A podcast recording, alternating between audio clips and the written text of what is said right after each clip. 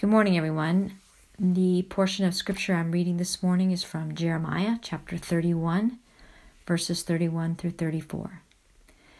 The days are coming, declares the Lord, when I will make a new covenant with the people of Israel and with the people of Judah. It will not be like the covenant I made with their ancestors when I took them by the hand to lead them out of Egypt, because they broke my covenant, though I was a husband to them, declares the Lord. This is the covenant I will make with the people of Israel after that time, declares the Lord. I will put my law in their minds and write it on their hearts. I will be their God, and they will be my people. No longer will they teach their neighbor or say to one another, "Know the Lord," because they will all know me, from the least of them to the greatest, declares the Lord.